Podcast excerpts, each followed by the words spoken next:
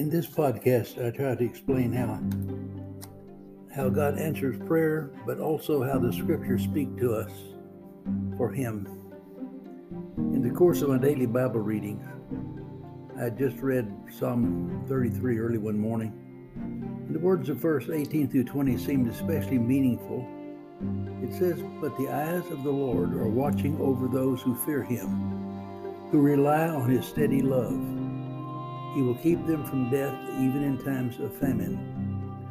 We depend upon the Lord alone to save us. Only He can help us. He protects us like a shield. Wow. Well, the monitoring journey I undertook that day took us high into a mountainous area. The narrow dirt roads were carved out of the mountainside, leaving a wall of rock and dirt on one side and a sheer cliff on the other.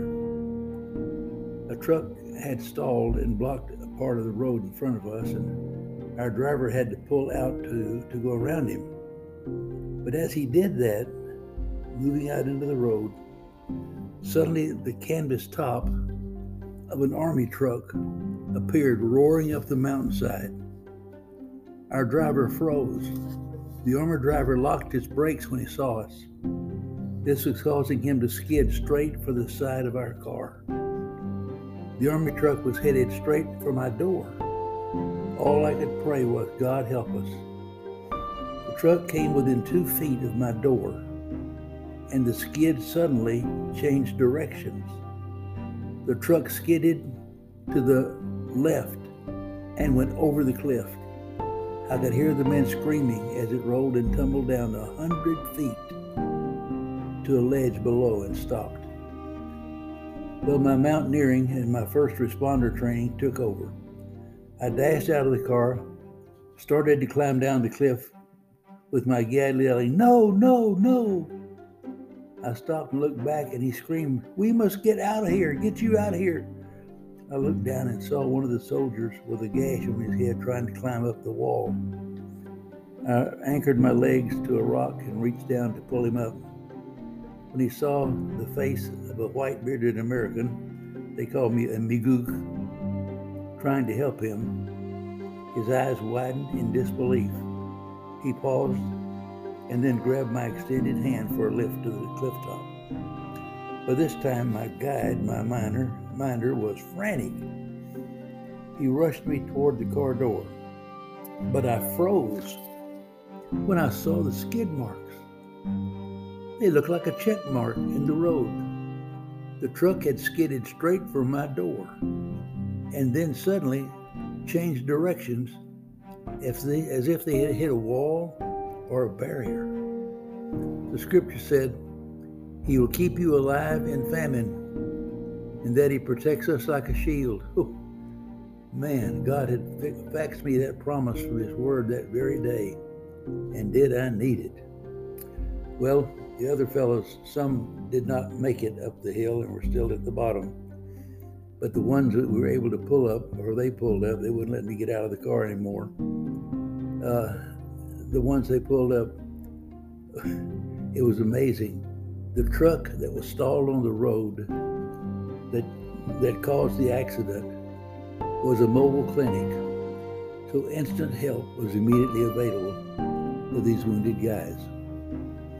Well, after our adventure on the mountain road, we returned to the Koryo Hotel, which is in Pyongyang.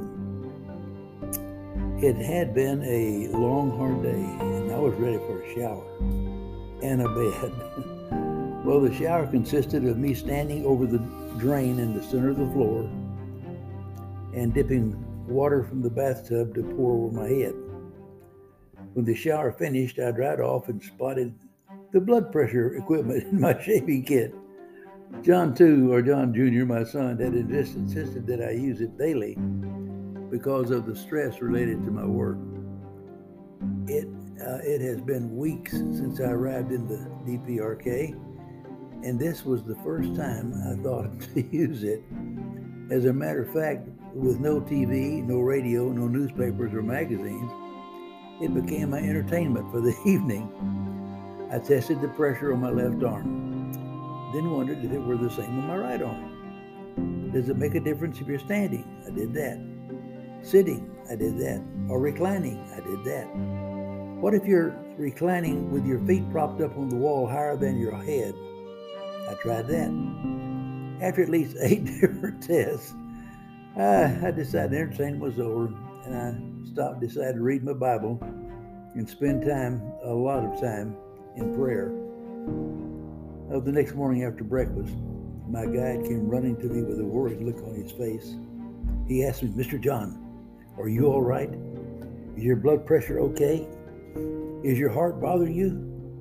I reassured him I was fine, but made a mental note to be sure I had clothes on when I came out of the shower next time. I laughed at the way my mind played with this, with this proof of no privacy.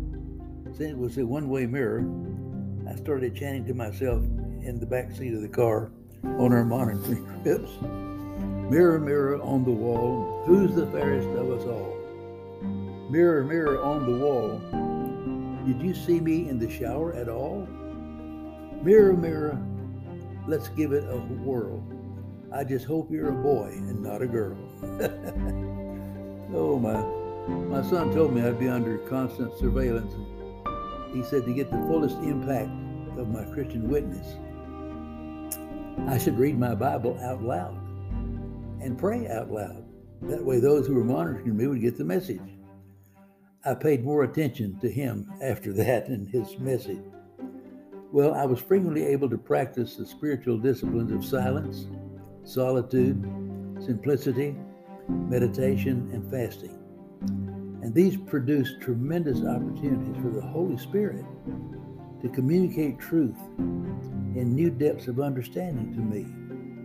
No telephone, no radio, no TV, no newspaper, no magazines, and frequently there was only one person who spoke English. This gave me plenty of time for study and meditation. You see, the burdens I was carrying in my heart required constant prayer. I cannot walk in a disaster and not have a heart for what I see, a heart for the hurting people, to keep from being emotionally crushed by these burdens. I pray. I've come to understand the division of labor and responsibility.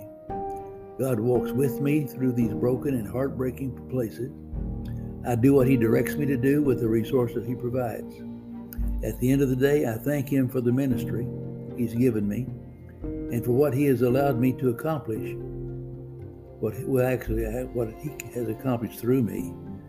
I followed this with hours of prayer laying each person or need that I could help before Him. I can only do what He enables me to do, since I trust Him in His sovereignty. So I can commit everything to Him and trust Him to deal with it. I carry the concern, and I do not cease to look for methods and resources to fill the needs. but the weight of the burden is in God's hands, not mine. I've had to use this information frequently with um, servicemen who come home with PTSD. Well, I'll tell you, for hours tonight, my mind focused on the innocent ones I had seen earlier. One of them in particular, I Oh, I'll name him Innocence. My little two and a half old sized child, who's actually six or seven. I claim him as mine because God kept him on my mind and heart for six weeks. In an elementary classroom, I saw him front left row, first seat. His head was tilted down to his left, leaning on the little girl by his side. His eyes were rolled my way with a sad, frightening look occasionally. My first thought was a bashful, frightened little fellow. I won't look directly at him Maybe he'll straighten up if I don't seem to be a threat. I obtained permission to video the class as they sang for me. Through the glass eye of the camera, I took an oblique but better look at little Innocence. His little arms and legs and neck were skin covered bones. He wasn't turning away because he was bashful. He couldn't hold his head up nor sit up. The little girl on his left was holding him up by leaning against him. His eyes were tearing but unfocused. He was a tiny portrait of misery, and innocence was dying. There are no IV sets in his hospital, no glucose available to sustain him, no personal loving arms to hold him and comfort him. He is a lonely, sick little bundle of dying boy. Hmm. Some proud father's son, some loving mother's baby. The baby she cared for nine months as she worked in the factory or in the field. The baby she carried on her back for two years. The baby she nursed for a year. The child who was the focus of the Korean family into which he was born. He was lonely, miserable, and dying. Shortly after he was weaned, the DPRK entered a three year siege of floods, hail, drought, and finally a crop destroying typhoon. He lost his mother's sustenance as his nation's food supply was disappearing from the home into which he was born. All the people received their food through a local distribution center. The ration each person receives is based on the amount of calories they need to do their work, not on how much they want. The ration was hard labor is 800 grams per day, children 400 grams per day, older youth 600 grams per day, school teachers, intellectuals, and senior adults 450 grams per day. The natural disaster had reduced this, this ration to 100 to 150 grams per day when grain was available, and that wasn't every day. Little Innocents had no oil, no milk, very little rice, but mostly corn for months. His ration had probably been about one and a half ounces of corn of corn per meal. His level of nutrition had been drifting lower and lower. He was moving toward the level of starvation where the body slows its metabolism to the point where its intestines stop operating and atrophy begins. The corn he eats now passes through his body but cannot absorb any nutrition. Without medical help, little innocence is going to die, and I can't touch him. I'm a frightening foreigner. It would only compound his misery. I hate cameras in the presence of personal tragedy, but for me to look at personal tragedy, miserable refugees, victims of violence or trauma, in a, through a camera lens or a total aberration of everything I am. I want to curse the camera for being between me and, and innocence. But it was the least frightening way I could find to take innocence into my heart. My arms and shoulders quivered. Oh, they ached to embrace that kid. Even as I write, even my chest feels cheated because he never, he never had a comforting place of rest for his for his, his body, a little innocence. My arms feel as though uh, their purpose has been aborted in many ways because they never were able to form a circle of protective support around little innocence. My hands feel mm, severed from their calling to hold the hopeless, to help the helpless, to fill the hands of the destitute Oh, my hands felt frustrated because they never held innocence. For weeks after every quiet moment, it, was brought to the lower left corner of my mind's eye a vision of innocence. Unless a miracle had occurred, innocence is dead by now. And with him died my innocence. I've seen the need. I can no longer be innocent. If I do not help, I have investigated, gathered information, made calculations. I know the truth that without help, hunger will again stalk this land before spring. I had to write a little poem about uh, my little boy Innocence. He was among the temporary survivors of the storm. It goes, They did not ask to be born, they did not want to die but like the ticking of a clock, their little bodies drop. In their mother's arms, they were before. Now their weak little arms can't hug or hold her anymore.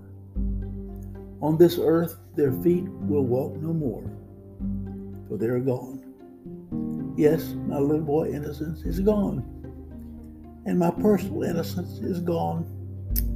Oh, no longer can I plead ignorance of their plight.